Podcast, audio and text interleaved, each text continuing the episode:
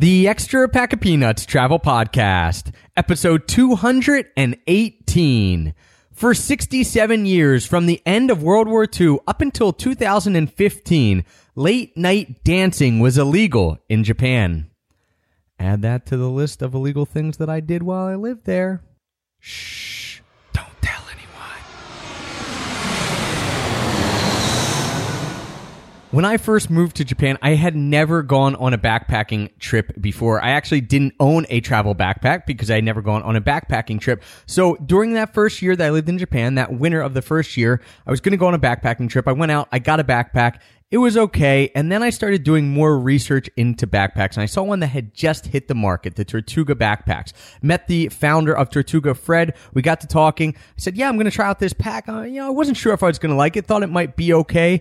And since that day, I have never owned another backpack. That is the backpack that has gone around the world with me for the last four years. So whether you're someone who's looking for your first backpack or you're looking for another backpack because maybe you're not satisfied with the one that you have, go on over, check out tortugabackpacks.com. And if you do decide to pick something up, make sure to use the promo code EPOP, E-P-O-P, all capital letters, because that's going to get you 10% off your entire order. two, three. I'll show you Paris in the morning. I'll show you London afternoon. If you feel your Dublin heart is burning, yeah, well, you don't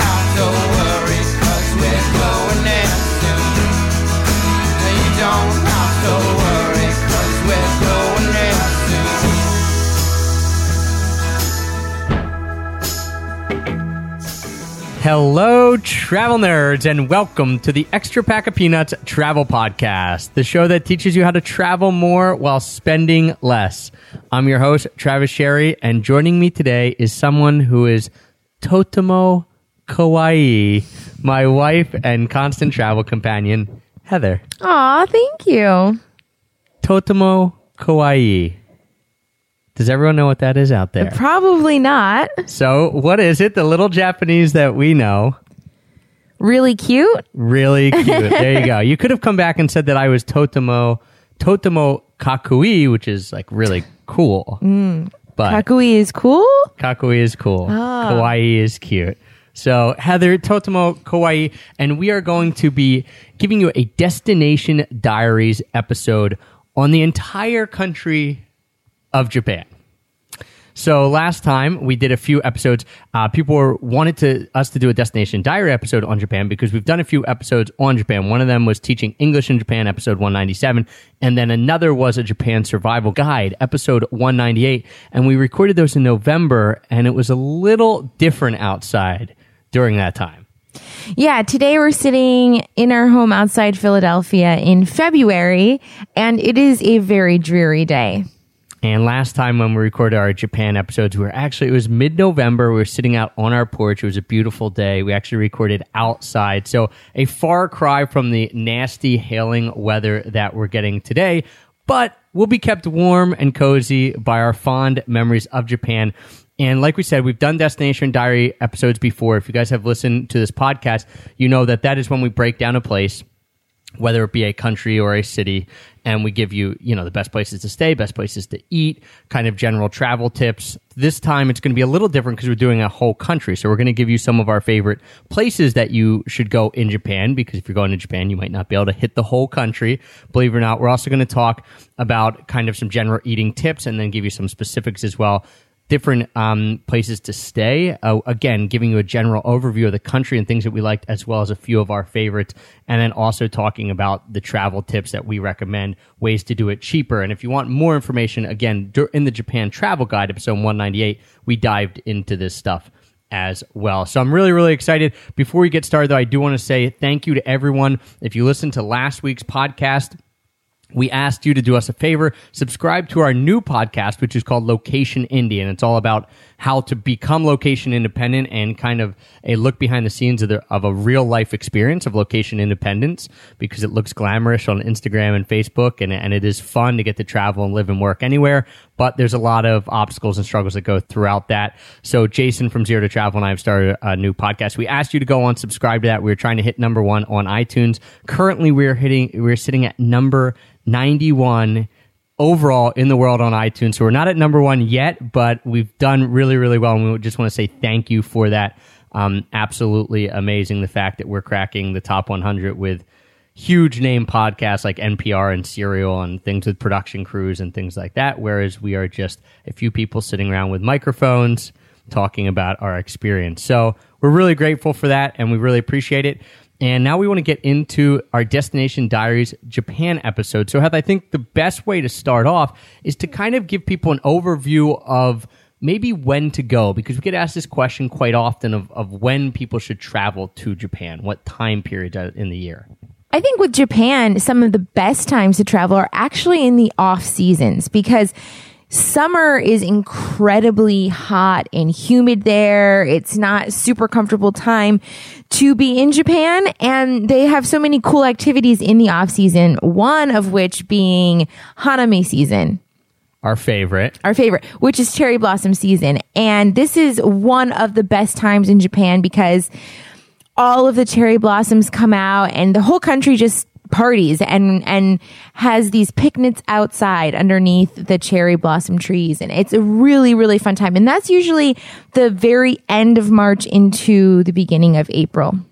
Yeah, and like a lot of places we've we've done a different podcast on this where we call the best time to travel and it's shoulder season. People, you know, right off those peak seasons where you can get good deals on stuff. Accommodations are cheaper generally. You know, you can find airfare cheaper or using your frequent flyer miles, there's availability, but it's still hitting the kind of best parts of everything. And, and as you mentioned, Japan, uh, summer in Japan can get really, really hot. We lived in an area called Hamamatsu in a, in a city called Hamamatsu, which is between Tokyo and Osaka.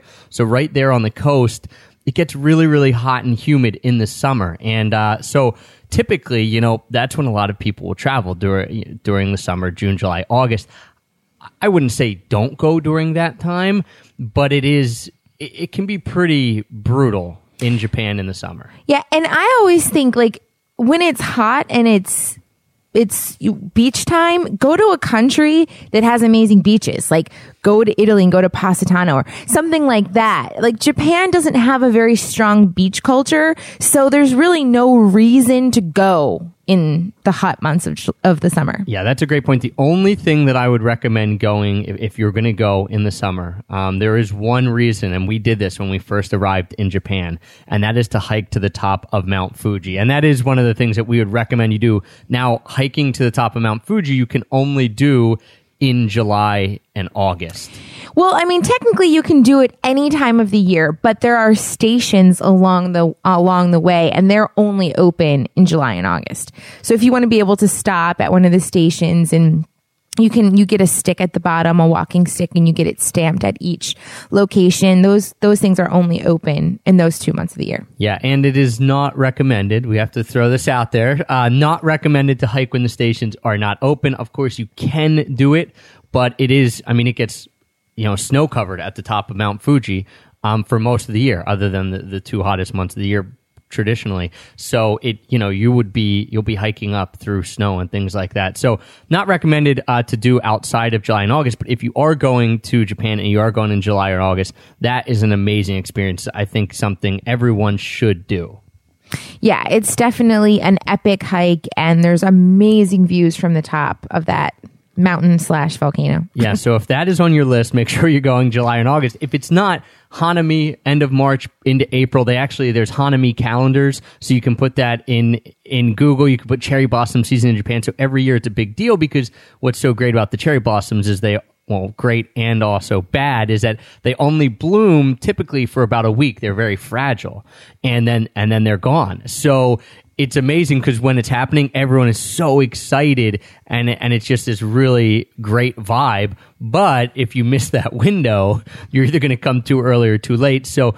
Um, it does work its way up the coast as it starts where it's warmer down in the south of Japan and then works its way up the coast. So there are people and, and who do vacations and trips where they just follow the cherry blossom route up the coast. So if you're going to Japan for four weeks, you could literally have four whole weeks of cherry blossom as you work your way up the coast as they turn. Yeah, to me, it's the most magical season in Japan. Um, the the best time, but also fall is really nice too because it's mild in Japan. Like when we lived there, I remember traveling in October and November and just thinking, wow, this is so nice because it's, you know, you can just wear a light jacket with a sweater and it, it was really comfortable time to travel. Yeah, I would I would avoid summer. I would also avoid winter, unless of course you're going to ski. If you're going to ski, hit up Nagano, hit up Sapporo, which we're going to talk about, um, Hokkaido, which is the northernmost island, um, the city of Sapporo, which we'll we'll talk about a little bit as well. Um, definitely great to go in the winter then, but I wouldn't recommend going in the winter as just a general traveler who's not going for winter sports because it does get very cold, and most of the places do not have central heat. At least um, stuff below kind of the main parallel. Like if you cut the country in half, everything south of that does not have central heat, even though it gets really, really cold. So we lived in the area without heating. Yeah, it wasn't the best. So basically, I guess what we're saying is before you go to Japan, you need to decide what your activity will be skiing, cherry blossoms, temple visiting, whatever, and then plan your trip accordingly. Right. And that is what we'll jump right into that. A great segue for some of the activities that we recommend that people do while they're in Japan that we have done. We already mentioned Hanami season, the cherry blossom season. It's fantastic. If you can only go, if you only think you're ever going to go to Japan once and you can go during that, that would be my number one thing to recommend.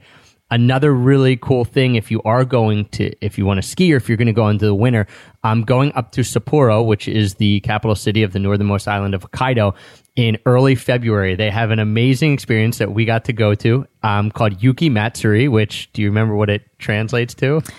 Um, well, Matsuri is festival. And Yuki is snow. And so Yuki it just is means snow. snow festival. Um, so yeah, this is like uh, they have humongous snow sculptures and ice sculptures. I mean, they had you know all of some the anime characters. They had like Super, Mario's, a huge Lion King exhibit that was, I think, 70 feet high of, of an ice sculpture, like 70 feet high and probably 40 feet wide that they were dancing and singing in yeah, front of. it's and- just in- insane. And they had like a temple and it's a really, really cool festival to visit. And, you know, everyone in, in Japan thinks, oh, you're going to Hokkaido. It's so cold. But, you know, being from the East Coast, it was it was better for us because it was more like an East Coast winter. It would be snowing and it was cold, but it wasn't like damp like the coastal towns like, you know, where we lived in Japan. So if you're used to snowy winters, then it's completely normal. And if you want snow, what's really neat about Sapporo in general in February, it snows a ton, but they're used to it. I mean, they get a ton of snow. I believe it's the it's the it gets the most snowfall for a city over I think 500,000 people in the world. So they're used to getting a ton of snow up there. So they, you know, people are out and about, they're dealing with it, you know, and you're in the middle of a blizzard, but it's it's really fun. So if you want a lot of snow, highly recommended going to Sapporo. And if you're going to go up there, try to make it in the beginning of February so you can hit that Yuki Matsuri. We're going to give you some places to eat later, but since we're on the uh, on on Sapporo right now, we might as well throw a few out there. Two specific places. Now, when we were in Japan, we were pretty poor, um, and we also, you know, we we just I, I guess I'm saying we didn't eat at a lot of nice places. So some of the stuff we're going to give you to eat, it's it's really, um, I guess just normal. How, do I want to say it? It's not fine dining; it's regular dining. And these two places are no different in Sapporo. One is the Genghis Khan barbecue at the Sapporo Brewery. That was such an amazing experience. I'm not a big like meat eater. And when we went with a, a group of friends and everybody wanted to do this Genghis Khan barbecue, and I'm thinking, oh, just like grilled meat. I'm just going to be eating grilled meat all night. Well, it was amazing. It was these like finely cut pieces of lamb and you just grill them on this like a little personal iron cast grill with like these amazing sauces and you just you stayed you spent how long were we there like two three hours I, I think we were supposed to be there three. I think we all stayed there four. We were with a group of about 50 people. And um, they do a thing called Nomi Hodai and Tabe Hodai. Nomi Hodai means all you can eat. Tabe Hodai means all you can drink. And now I've exhausted all the Japanese words I know. um, and so we did Nomi Hodai, Tabe Hodai. So they bring you all the f- meat out that you could want. They just keep bringing you meat and these and little onions and and stuff like that. Sweet potatoes sweet potatoes, and you just or- put it on. No, you know, it's pumpkin. Sorry, they do pumpkin there. pumpkin. There's like two. There's like a grill for every two people, and you just sit there and you make your own food. And then they just bring out more beer and drinks and things like that. So I think we're supposed to stay for three hours. I believe we stayed for four. It was crazy. Now this Sapporo brewery, it seats, I believe they said three thousand people inside. It's just this huge, massive room, and everyone is cooking grilled meat. So that you don't want to go in nice clothes because your your clothes are going to stink of meat. But what they do is they give you bags when you enter, trash bags. So if you have any nice clothes or jackets that you don't want to smell, you take them, you put them in the trash bag, you tie them up. So, you know, wear some like crappy t-shirts and stuff like that. You will start sweating if you're eating a lot of meat. At least I did. I know a bad visual. Gross. This is not enticing. But um, it was just a really, really fun time. I think at that point it was like thirty dollars a person or something, thirty five dollars a person. Uh, just a really, really great time at the Sapporo Brewery. Yeah, and the Sapporo Brewery itself is a fun tour to do because you can they have like a museum and you can taste beers and stuff. And I mean, Sapporo, Sapporo beer wasn't my favorite beer and still is not my favorite beer, but it's a cool experience to go to the brewery because the craft beer culture, at least when we lived in Japan, what was non-existent. Right. Um, another place in Sapporo that you might want to head to is the uh, is Sapporo Dominica, and it's a soup curry place. So soup curries, kind of just traditional up in Sapporo. And it was probably the best meal I had in my two years in Japan. Was this soup curry at Sapporo Dominica? It's exactly what it sounds like. It's not a curry. It's not a soup. It's kind of in between, and it has amazing, amazing flavor. So if you're in Sapporo, uh, get that. And if you can find the place called Dominica, definitely head there. We had a good experience there. Some other places that we would recommend heading, like just some general areas and, and cities that we really liked and are kind of can't miss if you do end up heading to Japan. Well, my favorite city, absolutely hands down in all of Japan that we visited is Kyoto. And obviously that's for many Mine too. reasons. Mine, I you think, no, I have another one. everybody loves Kyoto because it's very historic. It it's the capital and well it used to be the capital. And it's just so beautiful. It's so traditional. Like whereas Tokyo is very, you know, crazy go. and busy and humongous. Like obviously how many people live in Tokyo like Can't put me on 40 the spot million or like something that, like that. Um, whereas Kyoto is just, it feels smaller and it, it's more relaxing. And, you know, whenever we're there, we would rent bikes and just bike around and visit all of the amazing temples. Yeah, K- Kyoto is the soul of Japan.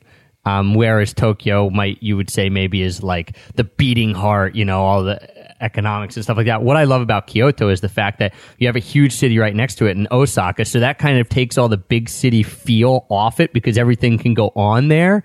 Whereas then you get to go to Kyoto and experience the the soul and the history of Japan. If you're there, a few things you have to, as Heather mentioned, rent bikes, just bike around, biking through Gion, uh, seeing the geisha at night was one of the best experiences we had in Japan in our two years there. We're just biking through and you see the geisha come out of the tea houses and things And they have like, that. the old streets that are like kind of cobblestone like and the traditional houses. And I mean, it's, it's just very authentic, but not like a touristy authentic because it's Right. still like a working little village inside of Kyoto City. Yeah, so Gion's awesome. Kiyomizudera, Kiyomizudera, which is the water temple, is one of my favorite um, places in the entire world.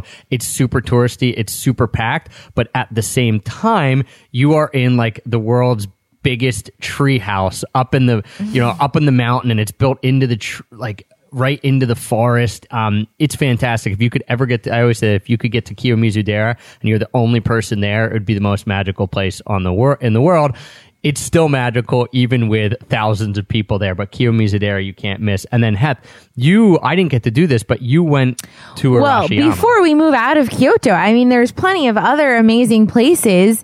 Um, the Fushimi Inari, is that what it is? Yeah. Fushimi, the one with all the red torii gates. You never went to that one, Right. But I went with your parents and your sister, and I was not allowed to take time off work, so Heather and my parents and sister had an amazing experience in Kyoto that I did not have. It is so amazing. But before we leave Kiyomizu-dera, what's the walking street that you, it's like all those traditional old homes and like touristy shops. I mean, you can't really miss it.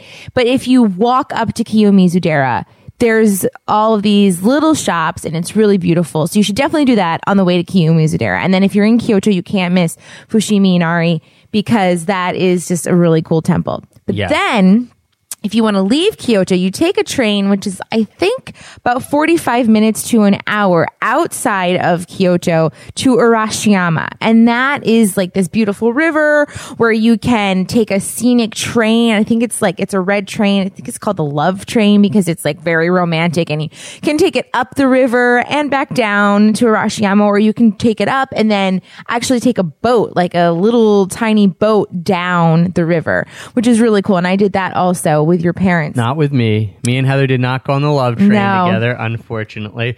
Um, But then one of the most photographed places, I think, in Japan is the bamboo fo- forest in Arashiyama because it just is very mystical and you'll always see pictures of people, you know, in that bamboo forest. So you Yeah. can't miss that. Cannot miss Kyoto or or the stuff around there. Uh, typically, if people do do a short trip to Japan, we're talking like a week. They'll they'll do Tokyo. They might fly into Tokyo and then they'll take the train down to Kyoto and hit those two spots.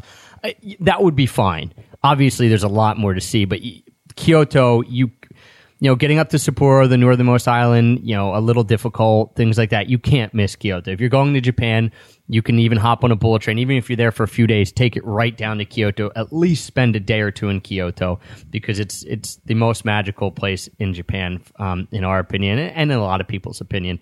Um, some of the other places you should go. We really like Kobe.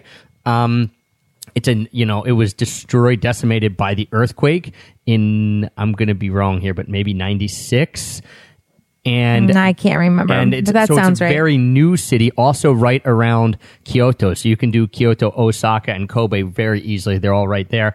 Um, just a really cool city because it's modern and fun and easy to get around and not as big as osaka I just really liked the vibe there. Um, there was a pretty decent Western vibe. So we were living in Japan for two years, so we were kind of after that.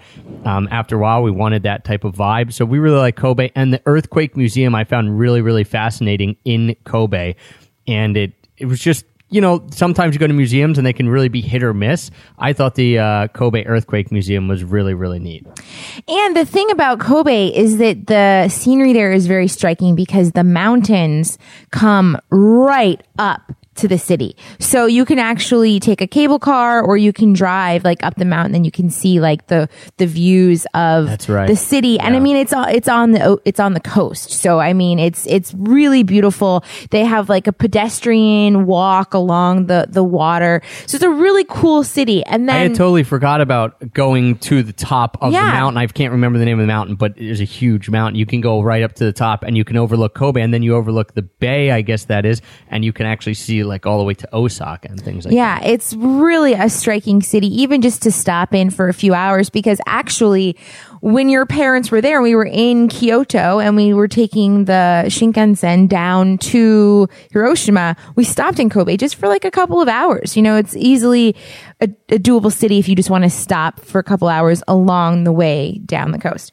Then another amazing place that we actually didn't get to see when we lived in Japan which is outside Kobe, is Himeji Castle. And it's one of the most famous castles in Japan. But while we lived there for like the whole two years, it was under construction completely. So now I think that it's finished. So if you're going anytime, um, from now on, I'm pretty sure that that castle is ready to be seen. For sure. Um, I, obviously, we would be remiss if we. We'll mention a few other things too and some activities, um, but Tokyo we have to hit on. Uh, you know, not our favorite city in Japan, but certainly a place that you will probably end up if you're traveling into Japan. And there are some really, really neat things. I mean, I would recommend you go out of your way, even if you're flying into Osaka, to go up to Tokyo and see it, even just for a day or two.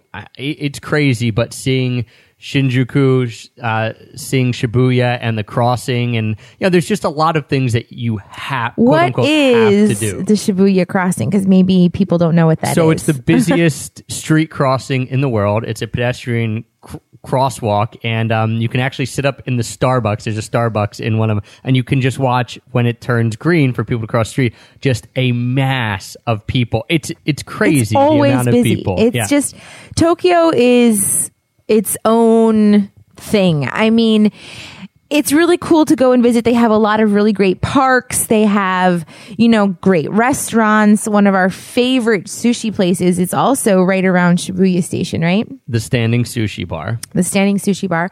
So it's just a really cool city and definitely like even though it has such mass amounts of people, there's still a lot of green space there. Yeah, um, a few of the greens, the things that we would recommend doing in Tokyo, other than just wandering around and and seeing the craziness. Definitely hit Yoyogi Park, especially on a Sunday. That's right across from Harajuku. So you get off at the Harajuku train station. Um, you can Yoyogi Park is right there, and on Sunday there's just all types of crazy people out, like just the most random things you will ever see. I mean, people doing hula hoop contests. There was like seven dudes dressed up in an Elvis Uh, Elvis Impersonation. costumes impersonating them. There's like dogs wearing sunglasses that people are walking around. Like I took my mom through there and we're like, we could do the world's weirdest scavenger hunt. I mean, there's groups of people who are practicing tennis strokes, like 50 people in a group with an instructor, but they're not playing tennis. They just have a tennis racket and they're basically doing like aerobics with tennis rackets. It's insane the stuff that is happening in Yoyogi Park on a Sunday. All the weirdos come out in a good way, um, and they just have fun. So Yoyogi Park, and then right near there is Meiji Shrine.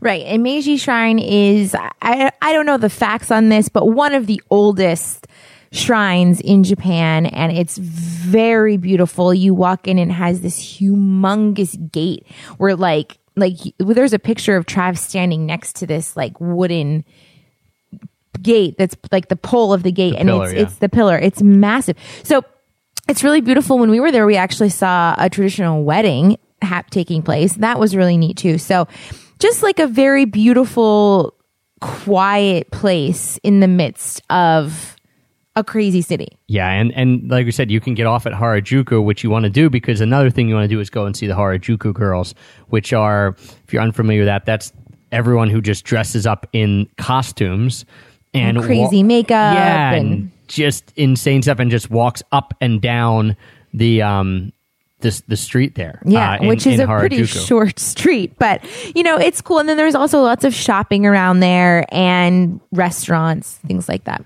Yeah, so if you go to Tokyo, th- those three things, I mean, you can do them all at once, getting off at the Harajuku train station, which actually is a pretty cute train station as well.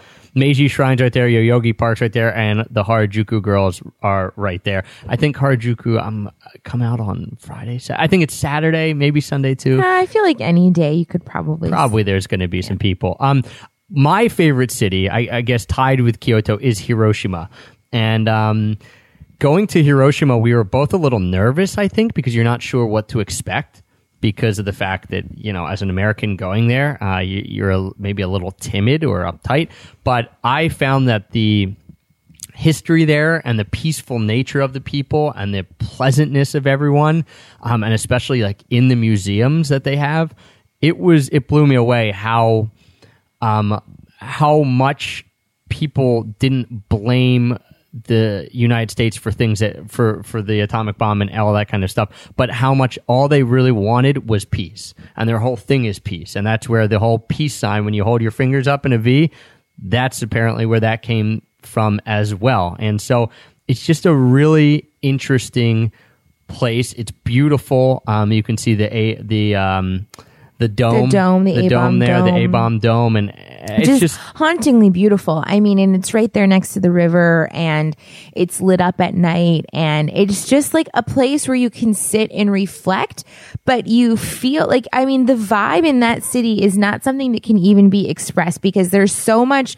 like welcoming love and peacefulness that I, I can't believe that a city can actually exude that type of, you know, feeling. presence Yeah, that feeling, presence. It's it's a really cool city and yeah, like Trav said, I mean, we had no idea how we would feel going to visit that city. And, you know, the people there were just amazing. The museum is like one of the best museums I've ever visited because it has just so much history and it's, it's sad. Like there are, there are times when I was in that museum and I was like, feeling very like uncomfortable because of you know some of the the pictures or the the exhibits that are there but i think it's a necessary thing to go and do to see that like obviously the world is capable of all these things but you know the end result now all these years later is just like this whole projection of of world peace Yeah, so Hiroshima, I would uh, highly recommend you go down there. Um, a few other places we'll just touch on really quickly. I mean, you know, these are the highlights that we're talking about. Obviously, a lot there are a lot of places in Japan to go,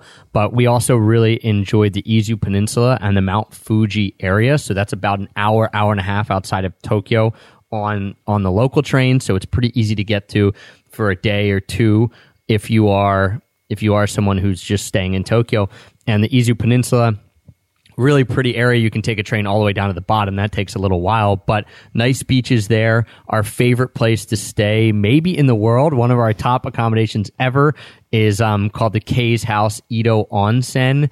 Um, it's and that's on the Izu Peninsula, and of course the Mount Fuji area. There's a place called Hakone near there, which you can ride the cable cars up, and um, you just have really awesome views of Mount Fuji from any of these areas. Right. And it's very well touristed. So, I mean, you can easily find information about Hakone and the Izu Peninsula because it's a, a really big attraction for people wanting to see good views of Mount Fuji. Yeah, and uh, I, I think just to finish up the places that you should visit, if you don't have enough already, Nagano, really special area to us because we lived right below Nagano um, and the Japanese Alps. So if you're going skiing, Nagano hosted the Winter Olympics. That's a really great place to go skiing. So did Sapporo, actually. Um, two places in Japan hosted the Winter Olympics. So great places to go skiing. Um, and in the summer, it's awesome because there's a ton of nature up in Nagano and up in the Japanese Alps. We visited a town called Matsumoto, which we really enjoyed as well. Yeah, well, it's lots of great little villages in towns all throughout Japan. And like, definitely taking the trains everywhere is just, I mean, you don't need to rent a car in Japan. You just take the trains and you can see so much of the countryside just by that experience. Yeah, and we'll get to the trains, everything you need to know about the trains at the end of this. So don't don't forget. We'll we'll talk about transportation, but basically we could sum it up by just saying trains, trains, trains. um, a few activities that I would recommend that anyone does, and this could be done throughout Japan. Um, going to uh, for me, I like sports, and so there were three different sporting events that I would go to during my time in Japan. One was a ja- uh, Japanese soccer league. So soccer is probably their third most favorite sport, right? Then you have baseball and you have sumo. Um, and soccer runs March through June. Uh, It's just a fun experience if you're a soccer fan. Uh, tickets are really cheap. They have they have stadiums all across the country. So going to a soccer match, not something that I realized Japan was super into before I actually went there. So you know, you know baseball probably. If you're a sports fan, you've heard of sumo. But um, soccer, they're really big into, and it's just fun and cheap and a good experience. I even drug Heather out to a few of Yeah. I mean, which I'm thinking it only goes till June because we definitely went to some in August. Some well, maybe. Well, August. yeah, maybe the season, maybe the playoffs. Then I think I'm not sure, season, but yeah, March through June. Yeah, it was like cool. I mean, obviously, I'm not a big sports enthusiast, but it is fun to go and like they did have some really cool stadiums. Yeah, and another thing, and so another thing you have to do is go to a J- Japanese baseball game. It's way different than an American baseball game. Uh, this runs March through October, so similar to an American baseball season. And uh, again, stadiums all throughout the country. The Tokyo Dome's really cool. There, it's just an experience. It's really fun. Um, and it's it's a cultural experience that's really easy to do. You know, you're not going to feel out of place or anything like that. It's it's really really easy. But to do. very different from an American baseball experience. Yeah, just and I don't even know how. I mean, well, a they're like chanting and banging drums and stuff the whole time, which I also do at the soccer matches. But it's just you said that the crowds weren't very enthusiastic. yeah, the crowds are really really enthusiastic the whole game, and it's not like they're not cheering against their team; they're just excited to be there, more or less. So the crowds are really really enthusiastic. Um, and I my favorite thing that I did the entire time I was in Japan was go to a sumo match and that's something you're obviously not going to get anywhere else. Heather didn't attend this one with me. I went to the one in Nagoya, and how sumo works is they have tournaments every other month. So there's six tournaments throughout the year, so it's every other month, and the tournaments run for two weeks straight. So it's 14 straight days. So there's 14 um, 15 wrestlers and they wrestle one match against each other person. So usually it starts around noon and you can go and it's like all the lower divisions, which is really funny to see because you're just bringing them in and out of the ring really, really quickly. And then as you get later in the day, they start moving up divisions. When you get to the top division, then it's all this pomp and circumstance. They all come out. They they do traditional dance. It's really really neat and really fun. Um, again, not that expensive. We're talking like twenty bucks to sit in general seating, which is fine. And if you have a chance, you should go to the. Uh, I didn't get to do this, but the Kokugikan, which is the main building in Tokyo. I think they host three of the six and uh, it's the traditional sumo stadium. And I didn't get to go there, but if you have a chance to go to sumo any of the days, you know that's running in those two weeks, definitely go because that, you're not going to see that anywhere else, and it's just it's a super fun atmosphere. Cool. All right, on to, on to eating. On to eating. And we've touched on some of this, so we're going to give you some general eating tips. Now that you know where to go and the activities to do, we'll give you some general eating tips, and then we're going to give you some of our specific places. And again, as we mentioned, as I tried to mention earlier and didn't know what I was really saying, we didn't do a lot of high class dining. The yen was really strong when we were there against the US dollar. Um, you know, we were teaching, not making a lot of money. So we didn't eat out at really fancy places, but we did have a really good, I would say our eating experience was as a local because that's what we were over two years. So this would be different if you're going for one week and one fine dining. But there's a few types of foods that you definitely have to try when you're in Japan.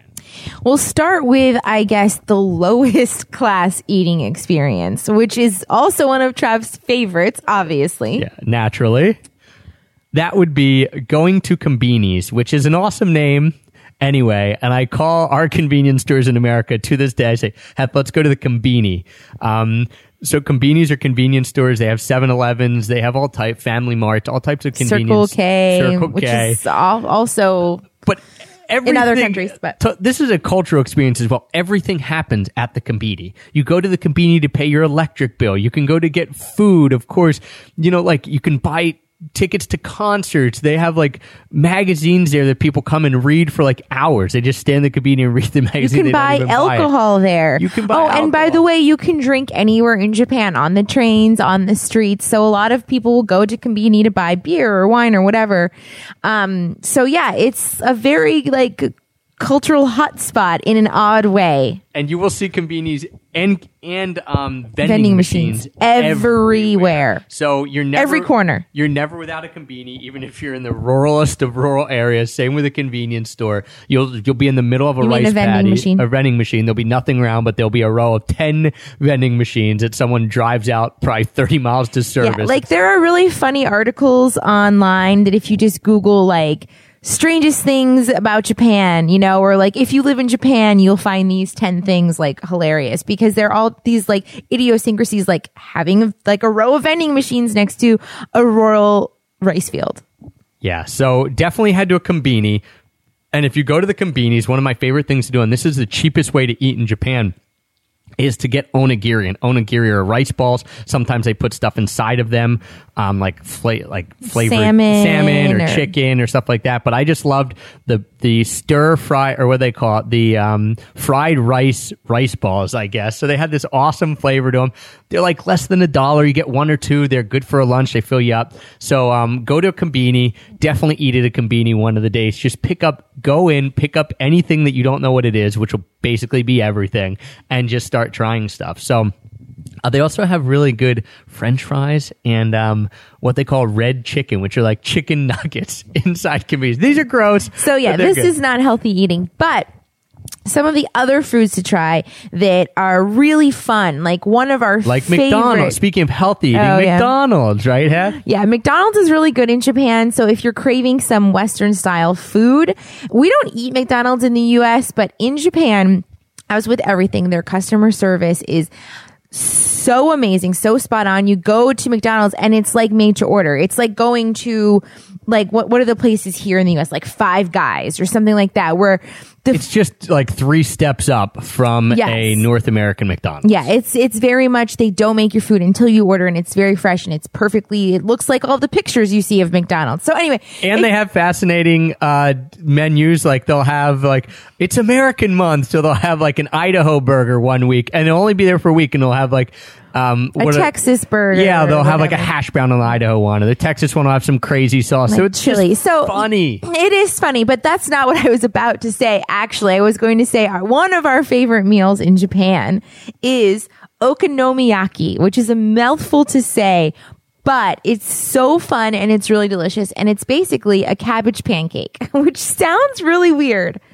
It sounds but- gross, but it's fantastic. It's really good. And it's basically just shredded cabbage and then you you get to choose your ingredients. You can choose like cheese and meats or seafood and you you put it all in a bowl and you mix it up with egg and then you grill it like on this hot grill in front of you and it gets really crispy and then you flip it over and then you put on this like amazing sauce which I don't even know what it is but it's, like, brown, sugar and soy yeah, it's like together. not like barbecue sauce. Like it's this like barbecue barbecue sauce on, on crack or something because it's so good.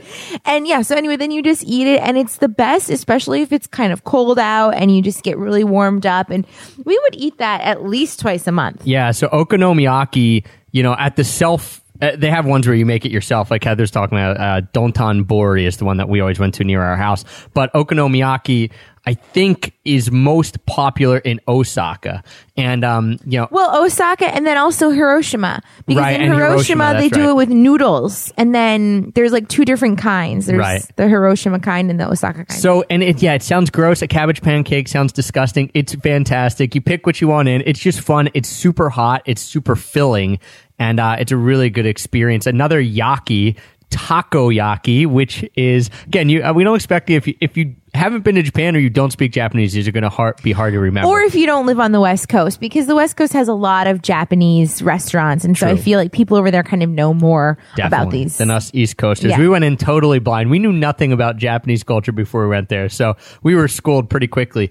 Um, takoyaki is little balls filled with octopus, and uh, again, some people love it. My dad loved it. He he, the first meal he got when he arrived in Japan, he's like, "What is this person doing out of the back of their VW van?" And I'm like, "They're making takoyaki," and so there's these little balls of like dough, fried dough. yeah, filled with octopus in the middle. Um, little piece of octopus. Traditionally, you can get like sweet ones now, like filled with chocolate. Those are awesome. But traditionally, they're the takoyaki taco is octopus. So, yeah. Um, but try it out. You you might love it. And then another thing that's really fun to do is yaki niku, which is just fried meat. Yeah, it means grilled meat, Grilled and this meat, is yeah, what grilled we meat. talked about basically at the um, the Genghis Khan barbecue. Genghis Khan. Yeah, so you, there's just like yakiniku restaurants all over. You'll find them in every city, and you just go in and you choose the meats you want, and you throw them on your personal grill, and and you cook them up. So Yakiniku, really fun thing another great thing to do with a group of people because you just get huge platters of meat, you cook it up.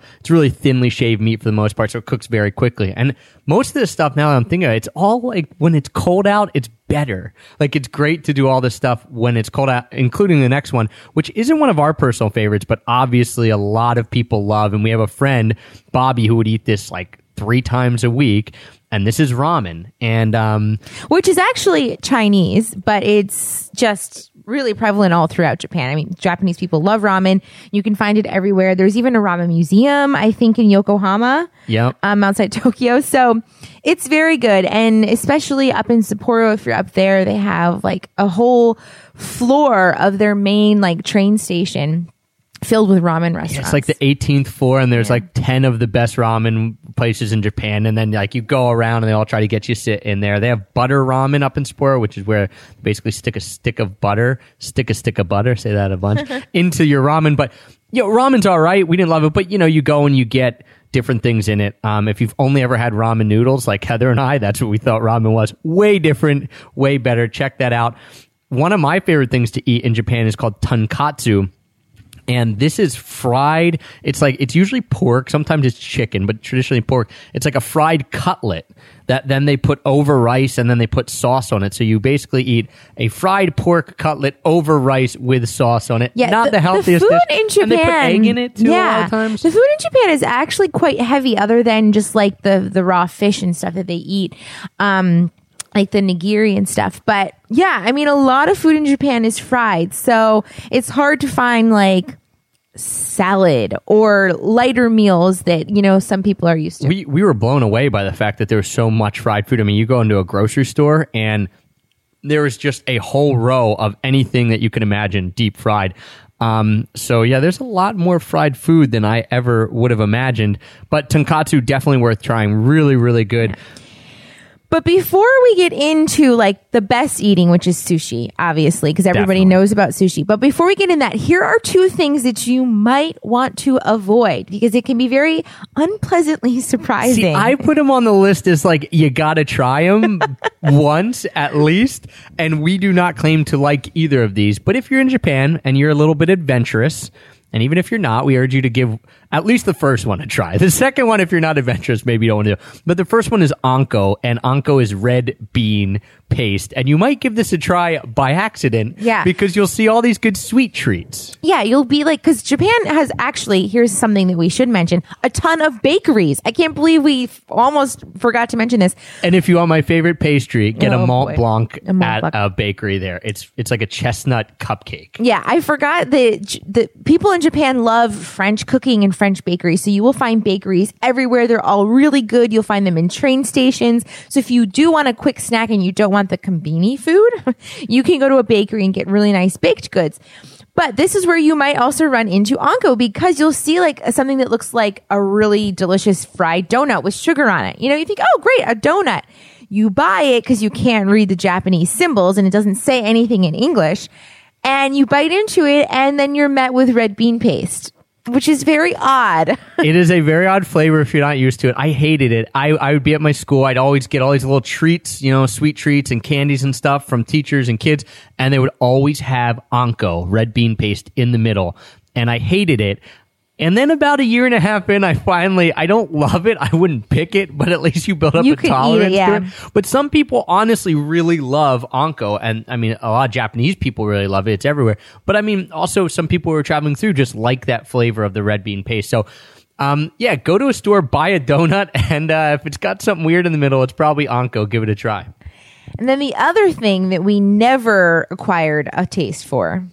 This is called natto, and natto is fermented soybean, and it's like a sticky, like imagine cheese that's really, really stringy, and that's like the consistency of it.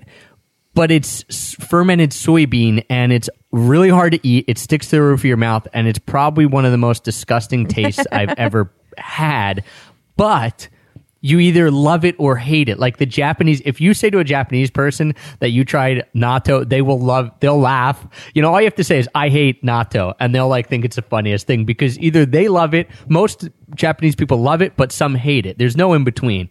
Um, so if you have a There's chance. There's no ambivalence when it comes to natto. Yeah, so if you have a chance, try it. It's super traditional. A lot of the older teachers in my school would just bring natto in to eat, and that would be their lunch. And I mean, it's it's a very traditional thing to eat in Japan. So you got to give it a try. Just make sure you have something to wash it down with very close that has a strong flavor, um, because you're probably going to hate it. Yeah. And now we get on to the crowning glory of Japanese food, in our opinion, which is sushi or sashimi or nigiri. Because when you're in Japan, you can get all of those things at such a high quality. Like the best tuna I ever had was from like a fish market in a small coastal town that our Japanese friend had bought, which would have been hard if we bought it. But he bought it and he just sliced it up himself, and we just sat there and we ate the the raw tuna with wasabi and soy sauce, and it was amazing.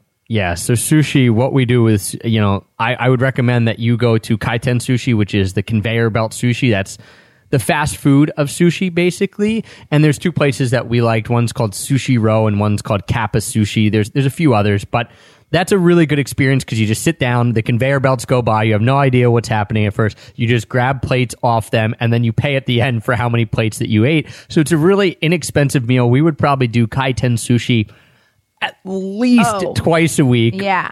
sometimes we would just go every single day because it was cheap, it was decent, um, and it and it was just a good experience. And you know, it's quick and easy and Yeah, and like you can just choose like such a, a variety of different pieces of sushi. And they had other little things too, like cakes and desserts and you know. typically about a dollar a plate, and Yeah. uh, so you can eat a lot of sushi for eight to ten dollars. Now. We will say though with sushi, uh, we mentioned the standing sushi bar, which was great. That's in Tokyo. Um, there's a few places. If you're in Tokyo, look it up. It's a great in between of the conveyor belt sushi and the expensive sushi. So it's about two dollars, two and a half dollars a plate, but it's worlds better than the kaiten sushi. And you just go in and again, you just order stuff. They give it to you. It's it's a really little space. You actually stand up, hence the name. And um, highly recommended if you want a quick meal in Tokyo. It's near a Burger King in Shibuya. That's the best Yeah. advice I can give you. it's hard to find. But that place is crazy, but if you find the Burger King, you'll find the standing sushi bar. And then, I mean, especially because you're on vacation and you'll probably be able to splurge more than we did living in Japan every day. But you have to go to a really good sushi place because you'll never have better sushi than you will in Japan. And we went to one in the in the city that we lived in of Hamamatsu, and you can find them anywhere, you know. But the one that we went to was just really beautiful in this old building, you know, very traditional. And they just had a, a menu of like the freshest ones of that day. And it was good. It was expensive. I mean, we, we spent, The one shrimp plate, a plate it of two, two pieces of shrimp sushi was 10 bucks. I think most were like 6 to 7, but it is you you have to do it's so much different than the sushi that we are used to. At, at least if you don't eat really good sushi here in the states and even if you do, I mean it's just the the sushi is perfect in some of these places. Um and you can spend upwards to three hundred dollars for a sushi meal. If you're, uh, if you can get in, if you ever want a good documentary, it's called Jiro Dreams of Sushi. Fantastic documentary. He has a nine seat restaurant. It's the smallest Michelin star restaurant in the world. Uh, I think he's ninety one now, so he may pass soon. It keeps kicking, and it um you you can't even get in basically without reservations reservations like seven eight months out or without knowing someone, but you know, it's $300 to come in and eat a meal sushi, but everyone I know who's done it has said it is well worth it and they cannot eat any other sushi ever again because that's how good it is. So, so maybe it's a bad idea if you like sushi. yeah, I don't know. Something that good sounds worth it. So good sushi is definitely worth it. Give it a try. Um, if you're in Tokyo, you can go to the Tsukiji Fish Market. That's the really famous fish market that's there. Um, you have to get up really early to get into the fish market, but there's a bunch of sushi places right outside and that they bring the fish in so that might be another place that you can go and, and you might spend 30 40 bucks on a meal of sushi but it's going to be the freshest sushi you'll ever eat because they're literally pulling it out of the market fresh that day and turning it into sushi so um, looks like we got to go back i can't believe it's been almost four years since we've been in japan I know, it's pretty crazy. so time to go back. Um, let's give you a little overview of places to stay and, and a few of our places, uh, favorites in different places if you're on a budget.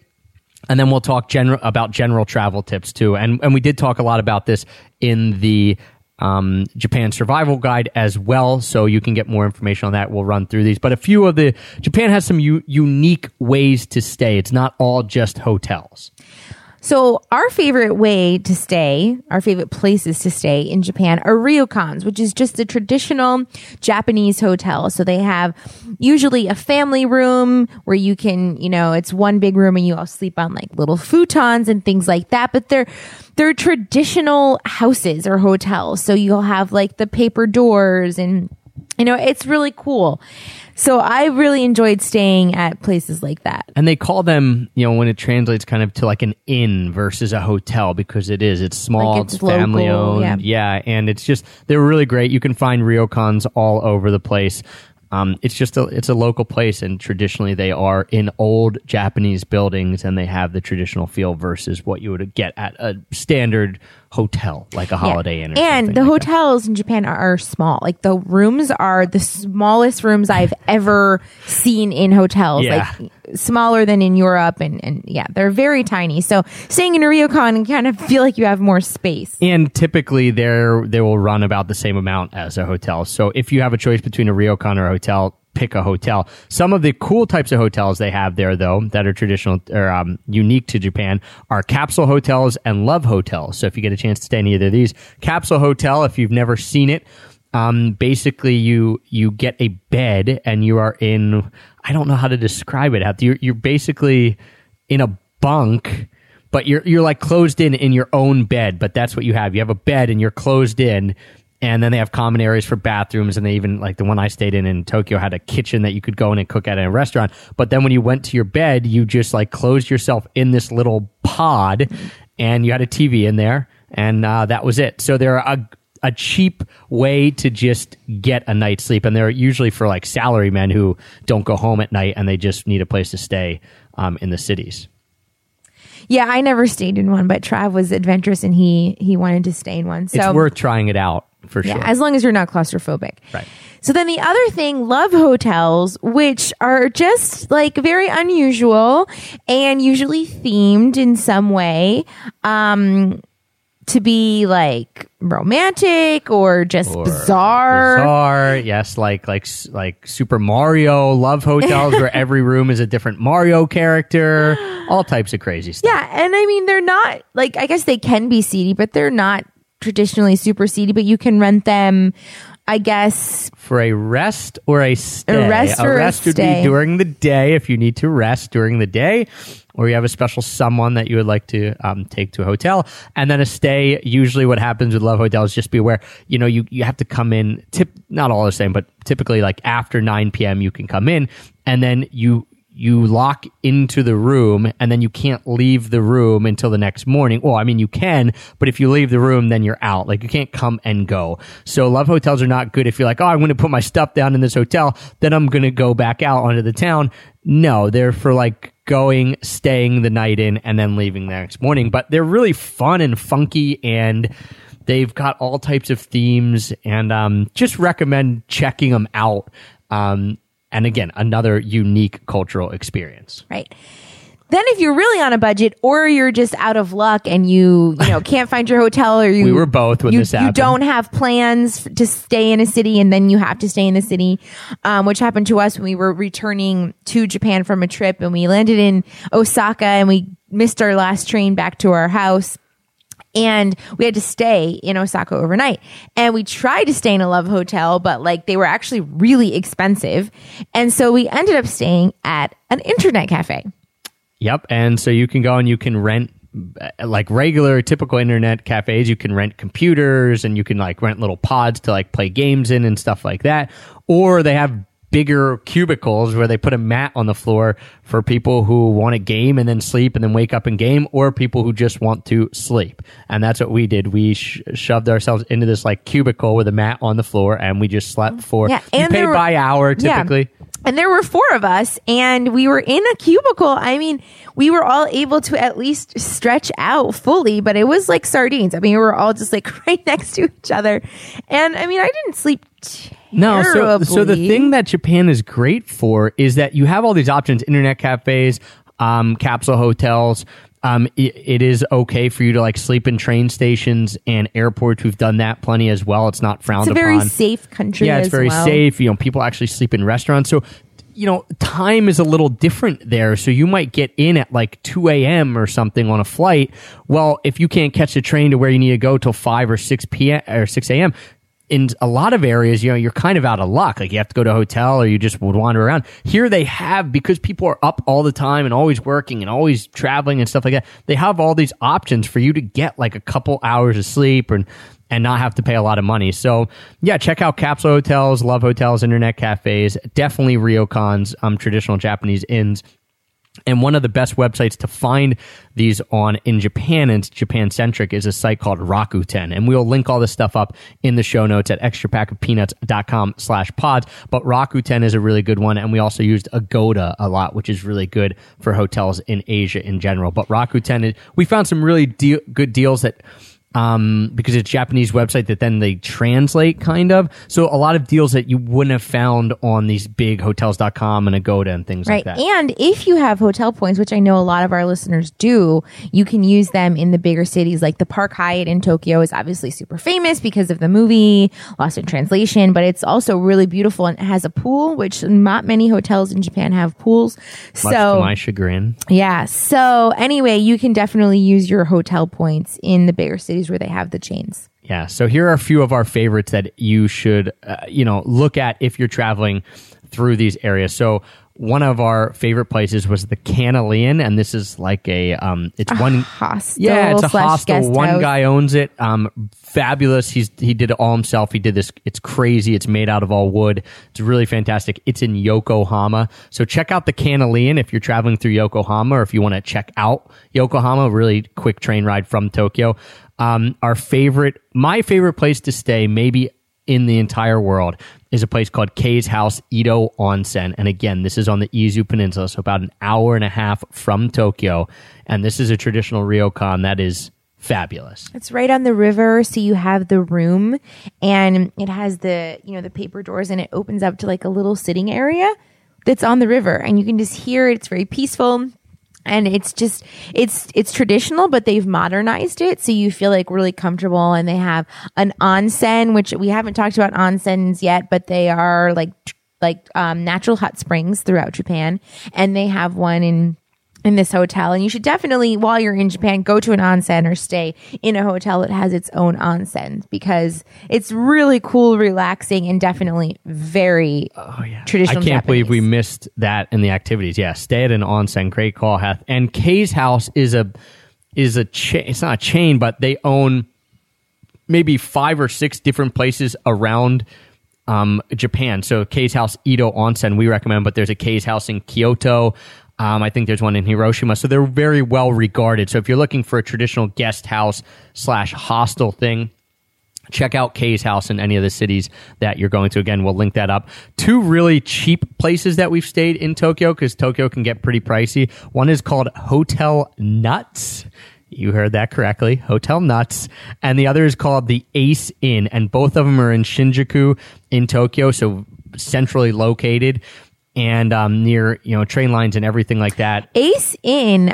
I, I don't. I you mean, stayed there. We stayed there We after the stayed there, but it was also like bunk beds. I mean, it Yes, was not. kind of a capsule hotel because you had wooden bunk beds, but just a, a sheet that yeah, covered your. so that entrance. was tr- that was a that was a um, It's like an old hostel. school capsule hotel. Yeah, it's a hostel. So you might not want to do that on your vacation.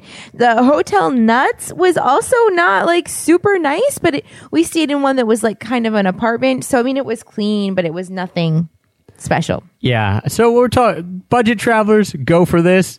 If you're looking for a romantic, nice experience, Hotel Nuts, Ace Inn, No, probably not. what Use you're your looking for. points and go to the Park Hyatt. There you go. Um, and in Kyoto, this place we stayed at least two or three times. Every time we went to Kyoto, we stayed here called the uh, Hearton Hotel in Kyoto. And one of the big selling points, A, it was really centrally located and fairly cheap for a hotel. We're talking, I think when we were there, like 70 bucks a night or something. They have free bike rentals as well, which was amazing because then we would just go, we'd stay there, we'd grab a bike and, and we'd go off. So the Hearton Ho and Hotel in Kyoto. It took me about 10 minutes to remember that and find that yesterday. I was searching on the hotels.com, like, what has free bike Yeah. rentals? And I found it for you Yeah, guys. so, that is a nice hotel. yeah, that's a legit hotel. Um, so there you go. Some of our favorites and some of the, the places to stay. Ta- let's touch on travel. Um, just some advice on how to get around Japan and things like that before we let you guys go. The number one recommendation for anyone who is coming as a tourist. So if you're listening to this and you're a resident, you can't get it, and that's why Heather and I couldn't get it when we lived there. But if you're coming as a on a tourist, I'm not gonna say a tourist visa because you don't need a visa. But if you're coming as a tourist, uh, you can get the Japan Rail Pass. And you have to sign up for this before you arrive, correct? Right. Right. So you have to get this before you arrive. And it seems a little expensive, although right now with the dollar crushing all currencies, it's not that bad. I think it's like three hundred. it's it's like two hundred. It's down. It's less than. It's like two hundred and forty dollars for a seven day pass. which is well worth it because it includes the bullet train. So you can literally hop on the Shinkansen in Tokyo and be in Kyoto in like what is it, three hours? I mean, it is so fast. The Shinkansen is like the coolest thing ever. I was obsessed with it when we were in Japan. And that's a thing you Um, should definitely do if you're going to Japan. You probably will do. Ride the bullet train Yeah, for sure. Because I mean, you can get domestic flights in Japan pretty easily, which I think travel touch on, but it's really unnecessary because the Shinkansen is so fast and so easy, and you don't have to like get there early and check in like you do with flying,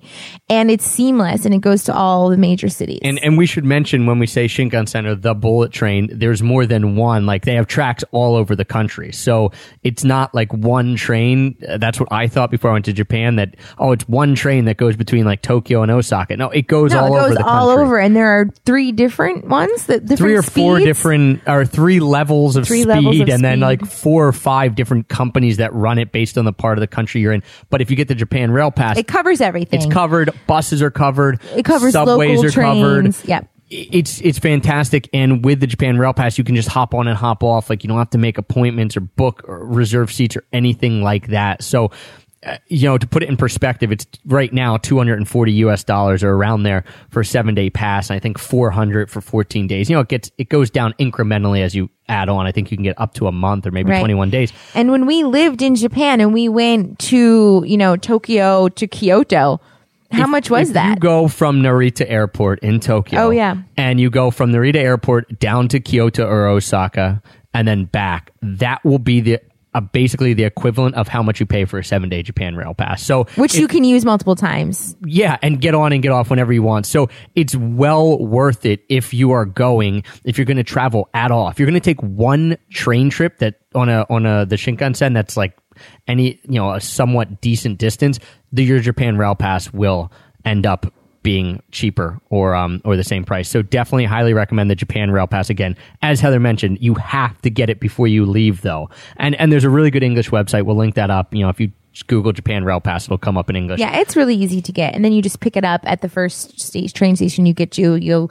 have your passport, you show it to them and and and the train so another good tip if you're looking for schedules of trains to use hyperdia.com this is an english language website that saved us all that we use this every day all the time in japan because you can just see you can go from station to station it's all in english and it'll tell you um, the schedule and things like that. So again trains are the best way to get around. Definitely if you're coming one last tip if you're coming from uh, narita airport and you want to get down to downtown tokyo and you don't have the japan rail pass for some reason because maybe you're only staying in tokyo um, there's two options and the keisei skyliner is much cheaper than the Narita Express, and it's actually quicker. So you want to look into that. Um, look into the Skyliner instead of the Narita Express. I think one is sixty dollars and one is like thirty dollars. So you know that that'll save you a chunk of change if all you're doing is like going into Narita and have to get in and out of Tokyo.